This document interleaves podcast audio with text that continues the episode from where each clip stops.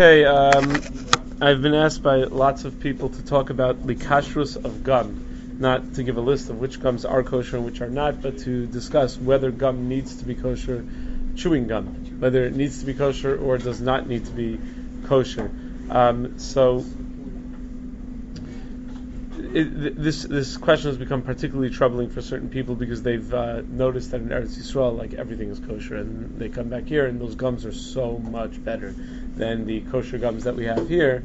That uh, you know, thank God we've solved all the world's problems and all the local supermarkets import the uh, the Israeli gum now, but uh, let's you know, uh, but it's much cheaper probably to buy from, from the corner grocery um, the uh, the the uh, American-made version of the gum, and can it really be that the same gum uh, that's that's kosher in Israel, mamish, same brand, same everything, is not kosher here? They what they changed the ingredients? So uh, so let's discuss whether a gum needs to be kosher, and b whether you can make any sort of assumptions. So first thing you need to do is discuss whether gum is a food.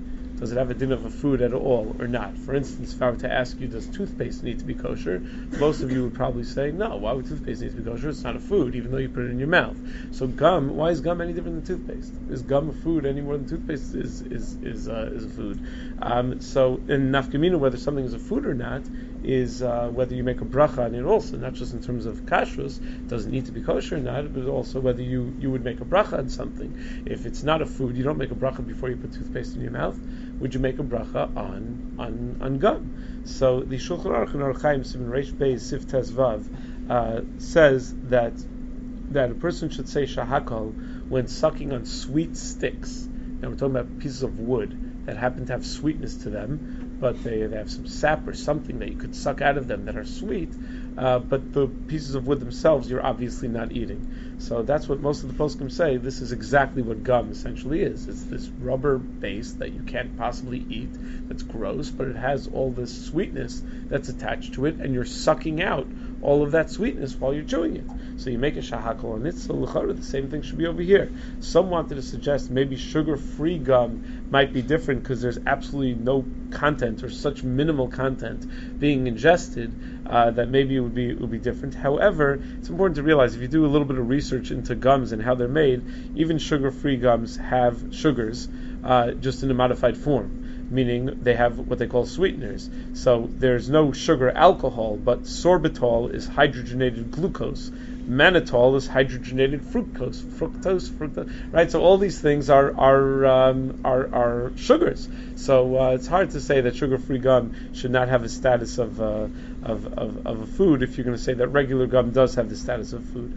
Now, it may be different. Hilchos brachos may be different than hilchos kashrus. They may not be talizah because the Sefer Birchas Hashem writes that you don't need to make a bracha on these kinds of things because when you sw- when you when you um, suck the flavor out of the gum, it then gets mixed with your saliva, and then you swallow your saliva. Meaning you're not swallowing anything be'en. Whatever flavor you're getting is just getting mixed with your saliva, and then you're swallowing the saliva. By the time you swallow your saliva, the flavor is bottled to your saliva. You don't make a bracha on saliva and therefore you wouldn't uh, you wouldn't not enough kamina by the way whether it's food or not can you have it on a fast day if you hold it's mamish not a food so then L'chora should be allowed to have it on a fast day, uh, just like brushing teeth on a fast day, which is, according to most poskim, even though uh, for whatever reason when we're young we're not taught this way, according to most poskim, is absolutely mutter because it's not a food. So if you hold that gum is not food, then should be you should be allowed to have it on a fast day also.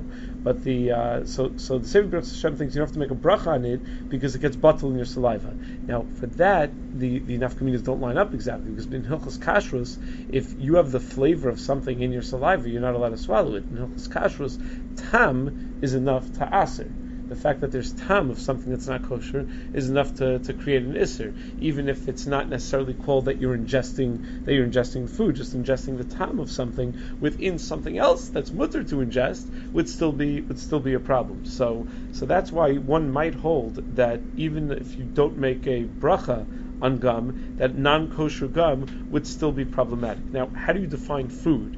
Most important thing is how do we, if we want to determine whether it's a food or not. So, what's the definition of food? So, there, there's a, a break within the OU itself, within the poskim, the two big poskim of the OU, Rav Schachter and Rav Belsky, in terms of, of how to define food.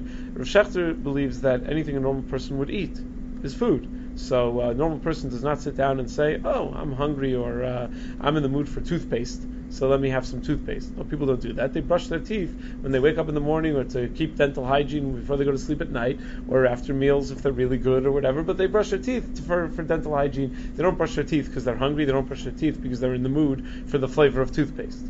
So since it's not normally ingested as a food, it's not a food. Rav Belsky disagrees. Rav Belsky thinks anything that has a pleasant flavor has a din of a food.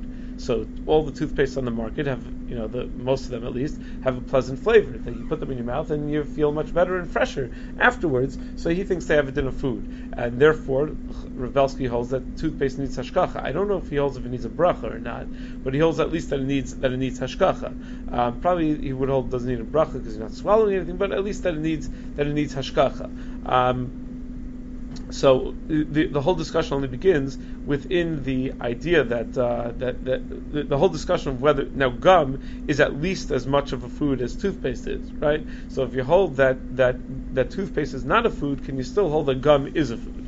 Meaning, what's the chiluk? It all goes back to that core question: What's the chiluk between toothpaste and gum? So it's important to understand what gum is. Gum has two or sometimes three parts to it.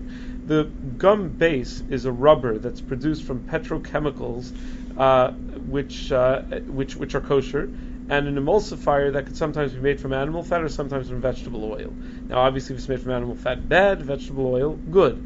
Now, the base, the the gum base itself, is absolutely tasteless and is almost for sure not not a food. So whatever kashrus problems there are in the gum base, if you were to just eat the gum base as a gum base without anything else, meaning you eat gum that's already been chewed and all the uh, and all the flavors have been taken out from it, and all you left is with the gum base, that's pasha, that's not a food.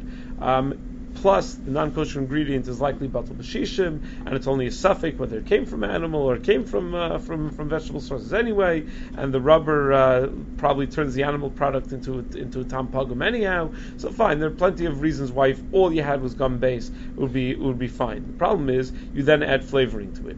Now, does the the adding of flavoring causes two problems? Problem number one is the flavors themselves are not kosher, often are often not kosher, and if they're not kosher, it might be considered that when you chew that gum and you're ingesting those flavors, that you are ingesting something that's not kosher. Problem number two with adding flavoring is that it flavors the gum base. That now when you're chewing on something that it might it might have it might have a, the ability to take the the, uh, the, the, the, the, the, the non-kosher, but we don't care because it's not ra'uy l'achila gum base, and it makes it something that's ra'uy l'achila, and therefore we now care about the kashrus of the uh, of the gum paste. That's a very complicated halachic question that there's a lot of probably a lot of room uh, for for poskim to make a lot. But the flavoring can cause major problems. Now the flavoring, if you ever notice, you start chewing a piece of gum, it's pretty big. By the time you finish, it's tiny.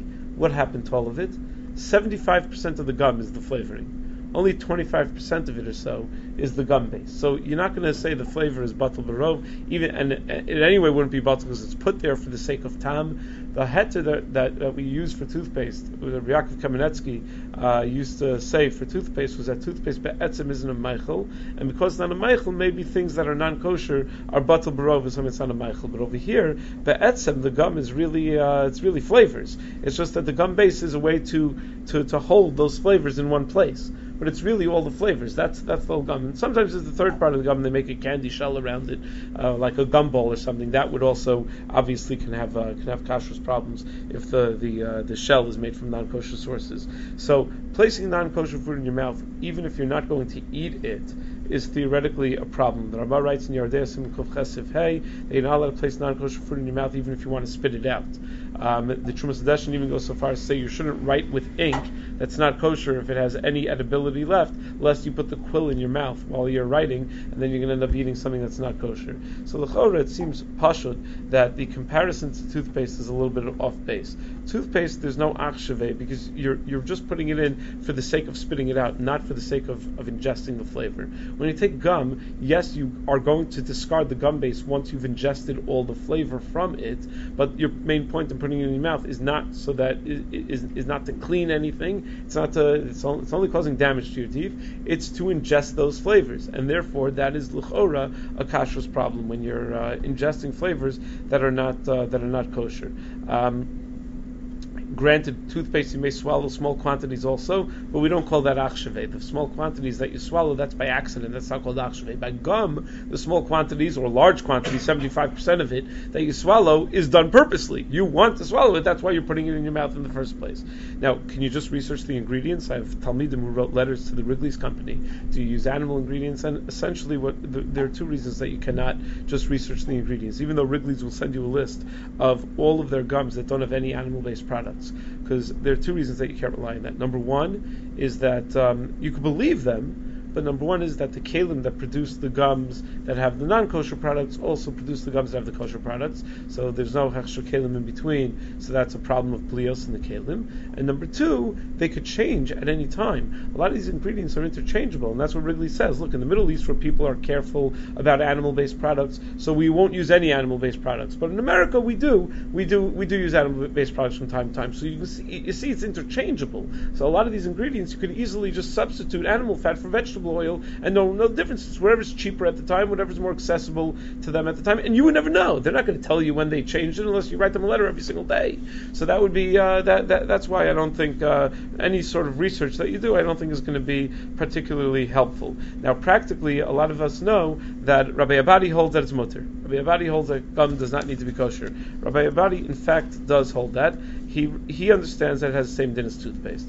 He says that in terms of the uh, of the, of the gum base, he says it has no tam, no rei'ach. It's ke'etz ba'alma v'shari liloa so kalayom kulo. You could chew it all day long, even if it's mixed with other things. It's no problem. It's be'etzim and non-kosher food. It, that I mean, it's be'etzim and non-food that you just added a little bit of flavoring to, but like toothpaste, which is a non-food that you added a little bit of flavoring to, and therefore it does not have uh, does not have any problem. Now, in his tshuva in Or Yitzchak in Yardei Simchav Dalid, he starts to discuss the flavorings a little bit, but he, he, he writes that when it comes to the flavoring, he says, Kefisha birarnu